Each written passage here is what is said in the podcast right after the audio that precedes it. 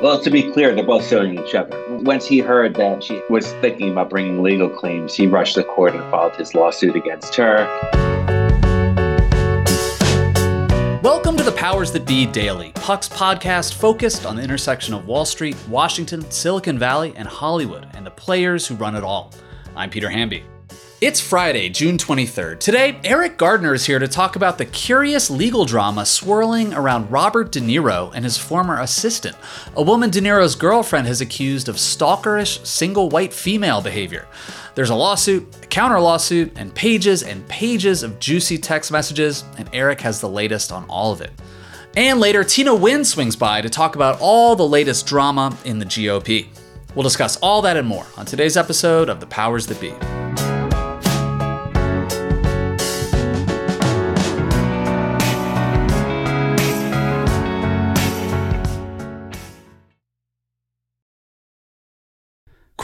The less your business spends on operations, on multiple systems, on delivering your product or service, the more margin you have and the more money you keep. But with higher expenses on materials, employees, distribution, and borrowing, everything costs more. So to reduce costs and headaches, smart businesses are graduating to NetSuite by Oracle. NetSuite is the number one cloud financial system, bringing accounting, financial management, inventory, HR into one platform and one source of truth. With NetSuite, you reduce IT costs because NetSuite lives in the cloud with no hardware required, accessed from anywhere. You cut the cost of maintaining multiple systems because you've got one unified business management suite. You improve efficiency by bringing all your major business processes into one platform, slashing manual tasks and errors. Over 37,000 companies have already made the move. So do the math. See how you profit with NetSuite. By popular demand, NetSuite has extended its one of a kind flexible financing program for a few more weeks. Head to netsuite.com slash powers that be, netsuite.com slash powers that be. That's netsuite.com slash powers that be. Happy Friday, everybody! Welcome to the Powers That Be. It's feel I feel like it's peak summertime right now, heading into the Fourth of July. I hope everyone's enjoying it out there. I'm joined today by Eriq Gardner to talk about somebody who's probably not enjoying his summer very much, and that is Robert De Niro. Eriq, how you doing, buddy? I'm doing well. Eriq, you've written what is literally right in the strike zone of what Puck covers, which is this cross section of like power, Hollywood gossip, legal stuff. Going back to 2019, De Niro has been in a legal fight with his former assistant, uh, a woman named Graham Chase Robinson, and he basically sued her for $6 million for a bunch of things, including uh, using his frequent flyer miles, watching friends on the job, charging Pilates to the company card. She's going back at him and accusing a bunch of stuff.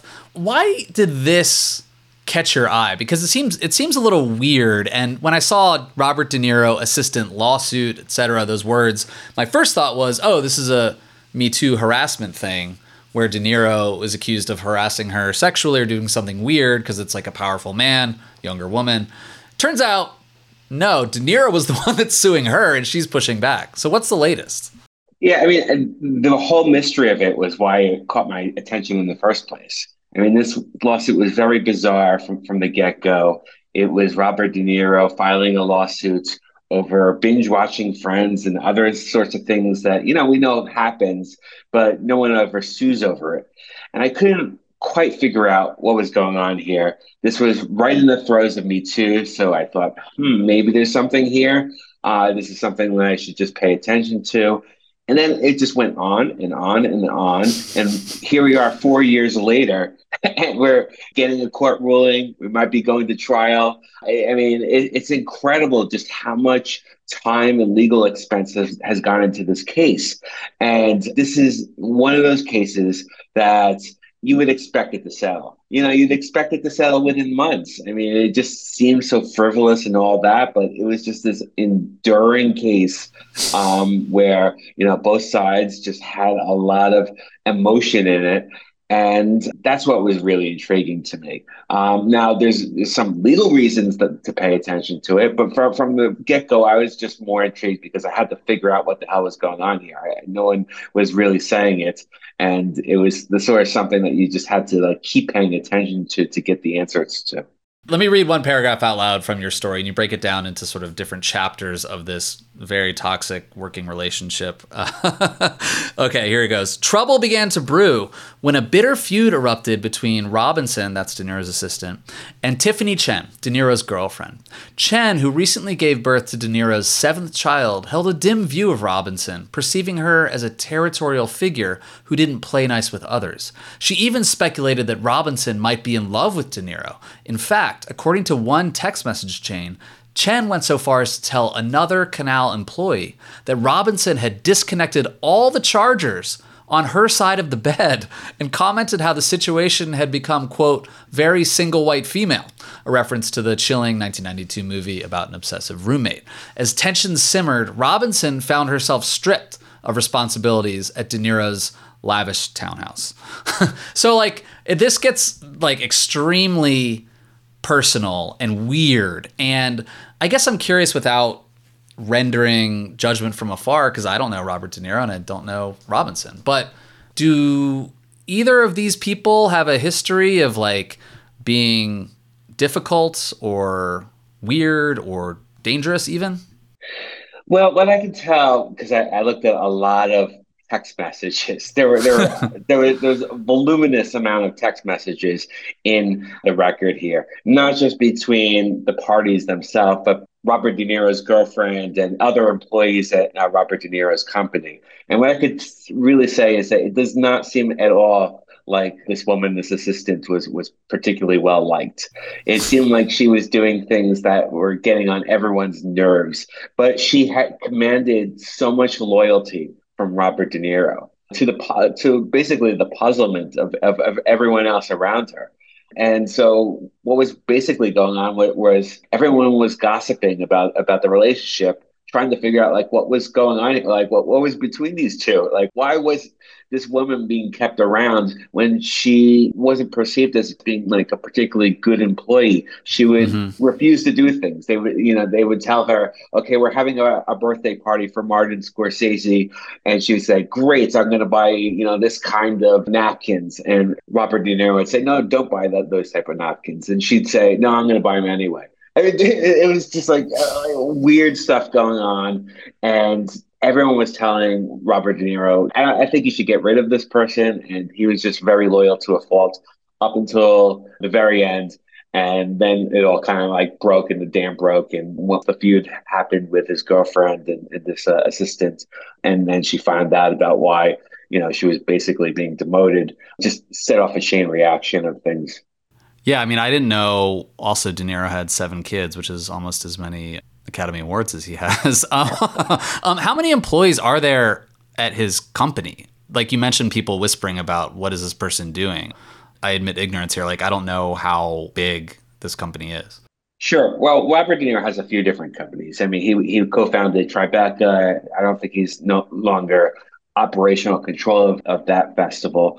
But this company, Canal, was basically what's called his loan out company, the, the one mm-hmm. that, you know, loans out his services when you want to hire him to be an actor uh, or a director or, or, you know, any, any sort of person on, on set. So it was basically reviewing the scripts that people would send and, you know, making recommendations to him. And then just like, you know, basically like, uh, you know, the, the company that was very, very close to him personally not a very big company. It was a pretty small mm-hmm. company. There were there were just you know half, half dozen you know or so people involved in it. But these were people who were coming in and out of his life. They were you know very close to him and, and basically set, setting up his day to day activities.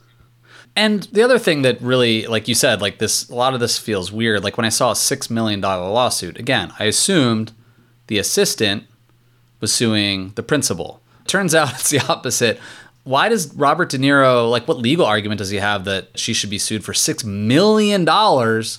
Presumably, he doesn't need the money, uh, and she does. Well, to be clear, they're both suing each other. Uh, you know, uh, once he heard that she was thinking about bringing legal claims, he rushed the court and filed his lawsuit against her, claimed personal theft, and then and then she filed in a different jurisdiction, hmm. and she claimed gender discrimination and, and a bunch of other different claims. And then for the first year of this entire dispute, it was just figuring out which case was going to proceed and and in what question, which judge was going to hear it and eventually, actually, it was her lawsuit that was going to proceed, and Robert De Niro ended up bringing counterclaims. I think she's actually demanding twelve million dollars for, for her, uh, on her gender mm. discrimination claim. So it's more than 6 million.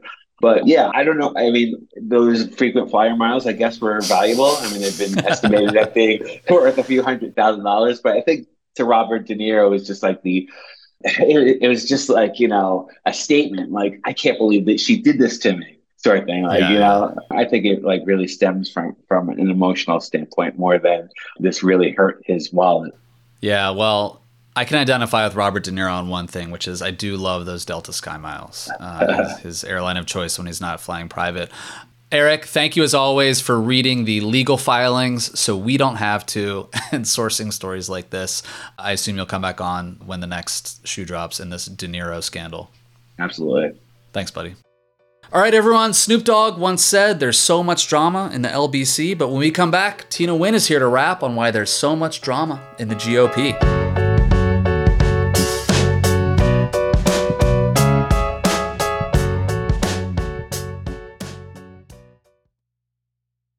Hey, Powers That Be listeners, I'm here to tell you that there's no reason to panic the next time you're searching for the perfect gift. Now you can use gift mode on Etsy.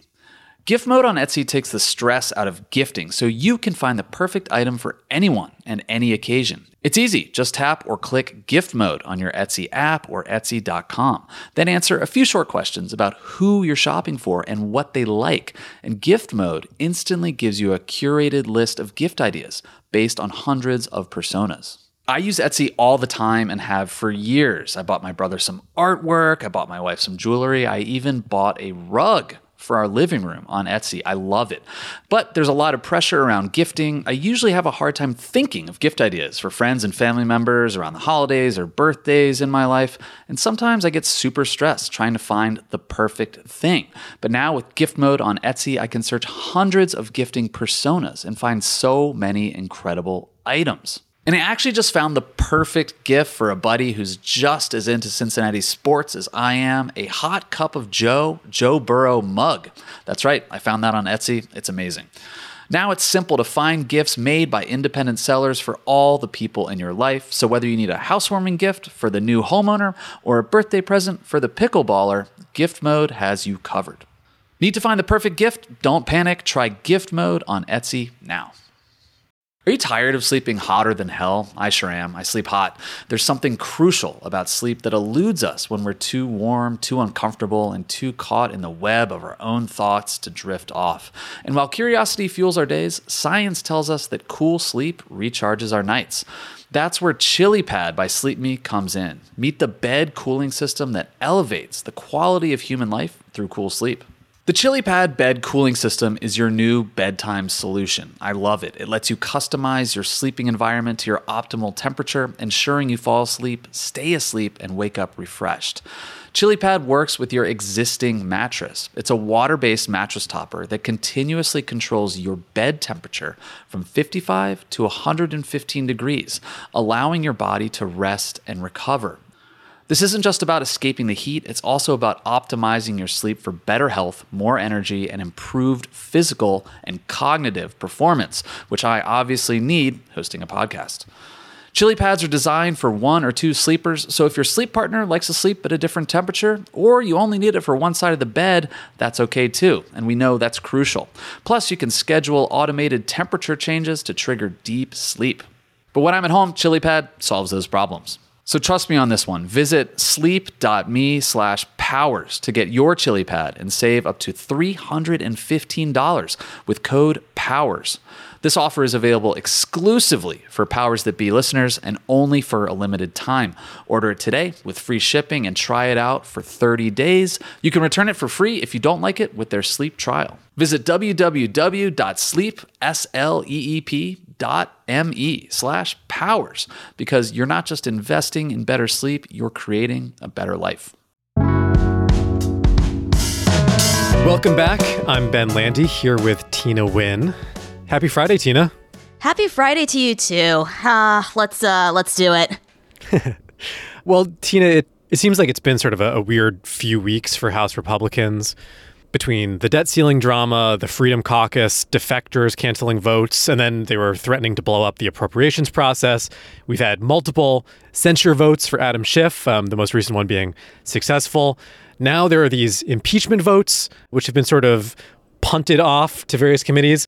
Nancy Pelosi mocked the Republicans the other day on the House floor, saying that they look, quote, miserable. Do you think that's true? Yes, absolutely. 100% they are miserable. Kevin McCarthy has to deal with a whole bunch of cats in a bag, and they all hate him. And the MAGA people hate each other, and the moderates hate the MAGA people. And the House Freedom Caucus is like, we want to do populism. Why can't we do populism? And it's because they're all fighting each other. And yeah, I would uh, really hate to be a member of the uh, House GOP conference right now. Yeah, well, I mean, definitely it's got to be a huge headache for McCarthy, for the more establishment minded people who maybe want to do actual policy. Are, are, members of the protest caucus actually having fun? The, the, the Taliban 20, the insurgents, whatever we want to call this shifting group of people who have been just causing a ruckus, having their tantrums. Obviously, they're not advancing policy, they're not passing laws, but they have been pushing these symbolic votes they're not going anywhere, but but presumably they're getting some kind of attention for themselves. Maybe that's enough. Maybe that's all they want right now. Here's the thing in a lot of other situations, them being able to gum up the works would be fun. I think in the past it would have been fun, but you have to understand the dynamic coming into this right now. They successfully held up McCarthy's speakership, and they believed that they were going to get things in exchange substantial populist things like a lower budget, um, more impeachment proceedings, yada, yada, yada. But with the debt ceiling drama from a couple weeks ago, it became really clear to them that McCarthy would do up to what he thought was feasible in order to placate them. And then when push comes to shove, he would cave. They were so pissed off with him about that. And the thing I kept hearing out of the caucus was like he's violating the power sharing agreement. The thing is, there's like really no power sharing agreement that they can point to and say, here's exactly what you promised us, because it was like never written down anywhere and no mm-hmm. one ever actually yeah. outlined what it was supposed to be. So right now it's this weird situation of like okay we want to do these things we want to fuck over the establishment we want to impeach biden and whatever but now there's all of these roadblocks in the way, not just procedural, but like from within even our own ideological allies right now. I think we can't go through this segment without talking about the Marjorie Taylor Greene versus Lauren Boebert fight because oh my god, I have been waiting for this to happen for months now. it's, it's it's the new season of uh, Real Housewives of Potomac. Let's recap what's going on between these two figures. So, for months and months and months, the two of them have had this low grade mutual loathing of each other. Can't particularly point to a reason why. I'm personally not aware of any, but what you kept seeing in the press over the past couple of months have been the two of them just like lobbing insults at each other. And it really blew up into public when MTG supported McCarthy for Speaker over the past couple of months, there have been reports of them yelling at each other in the bathroom, uh, making these snide remarks about each other to reporters. Earlier this week, the two of them were caught on the floor arguing over who stole whose idea to impeach Joe Biden first. And Marjorie Taylor Greene says to her, and I quote, You're being a little bitch about this. Three people overheard this on the House, including one Republican lawmaker. And then when the Daily Caller went to MTG and asked, Did you say that? She said something along the lines of, like, that is impeccably correct. Yes, I did. it's totally incredible. Uh, let's let's talk about the impeachment push. So both of them have introduced this idea that articles of impeachment should be introduced. It doesn't seem like anyone agrees on what the articles of impeachment might actually be about. I mean, we were talking about this on the House floor the other day. People were throwing out all sorts of possible reasons that, that Biden had failed on the southern border, that he had botched the withdrawal from Afghanistan. There was stuff about energy policy. Of course, there's this idea that the Biden family is involved in some giant, sprawling international fraud, that they are constitute some kind of crime syndicate. Again, there are no specific crimes that have been alleged. There is sort of this vaporware aspect to all of this. But it seems like for now, McCarthy's dealing with this by, by taking the, the Boebert or the MTG impeachment push, whoever you want to credit it to, and it's being pushed out into two committees that are going to look at this. So they've kind of punted on this for now. It's going to it's going to mm-hmm. run through the more formal, credible channels, and we'll see if anything comes of it. Right. And at the same time, there's a bit of um, MAGA political chess going on here, right? Because the question at play here is take you know their personal hatred of each other out of it. Who is the most maga? Who is the person who can get biden's scalp first? And if mtg can do it she will be the queen. If lauren boebert can do it she will be the queen. And whoever can successfully land it first will be the person who is the purest maga who is the most determined maga person who can actually pull off something that they've promised to the base for a really, really long time. Even getting it to a floor vote, I think, would be really successful on their part, or getting it out of a committee. And I'll put it this way if MTG can do it, her approach of like compromising and negotiating and getting allies within the House would set her up for life and I think would change the face of the movement. If her attempt fails and Boebert succeeds, then that incentivizes more people to be, you know, destructive, hostage taking insurgents from here on out.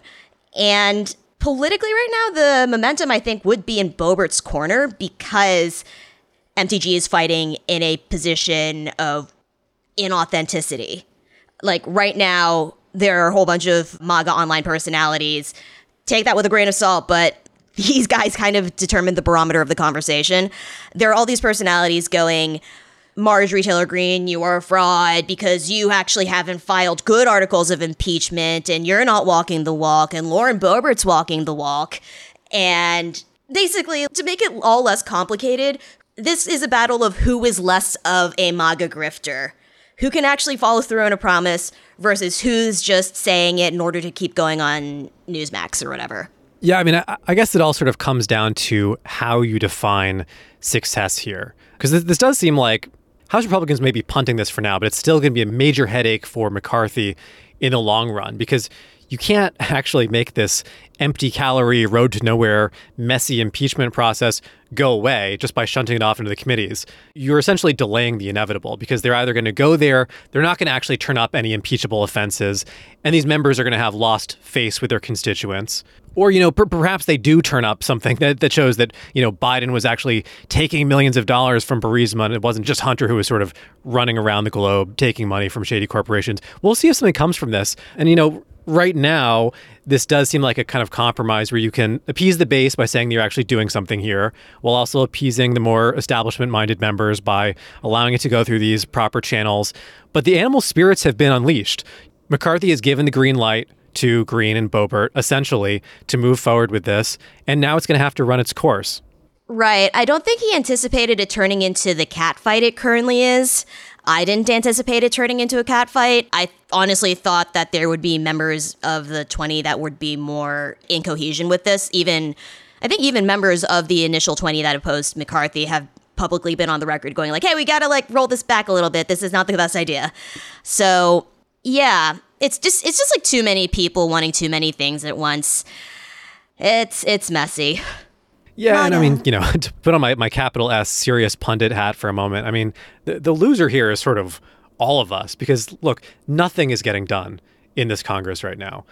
You know, you, you have consultants and, and lobbyists, even on the Republican side, who are watching this upset day after day as you have these various votes get canceled. They're, they're burning through the legislative calendar. They're, they're going to go to recess soon. And and, you know, for, for Republicans, there are opportunities here to be keeping the heat on Democrats, to divide them by forcing them to take unpopular votes ahead of the 2024 election. And instead, Republicans are just fighting each other in, in the most public, messy way. It's, it's a bad look and it doesn't really serve anybody. It's vibes, Ben. MAGA is all about vibes. you have to accept it. We've been doing this for seven years, Ben. It's all about vibes. Tina, thanks as always for stopping by. Always great to have you. All right. Happy weekend, everybody. Thanks so much for listening to another episode of The Powers That Be. As a reminder, The Powers That Be is the official podcast of Puck. We'd like to thank Ben Landy, Liz Goff, and Alex Bigler for their editorial and production guidance. If you like what you hear, please share with a friend. It really helps us keep delivering the inside scoop that only Puck can offer. Follow us on Twitter at Puck News. I'm Ben Landy. See you on Monday. This has been a presentation of Odyssey. Please listen, rate, review, and follow all episodes wherever you get your podcasts. The Powers That Be Daily is executive produced by Jon Kelly, co founder of Puck, Bob Tabador, and Ben Landy, executive editor at Puck.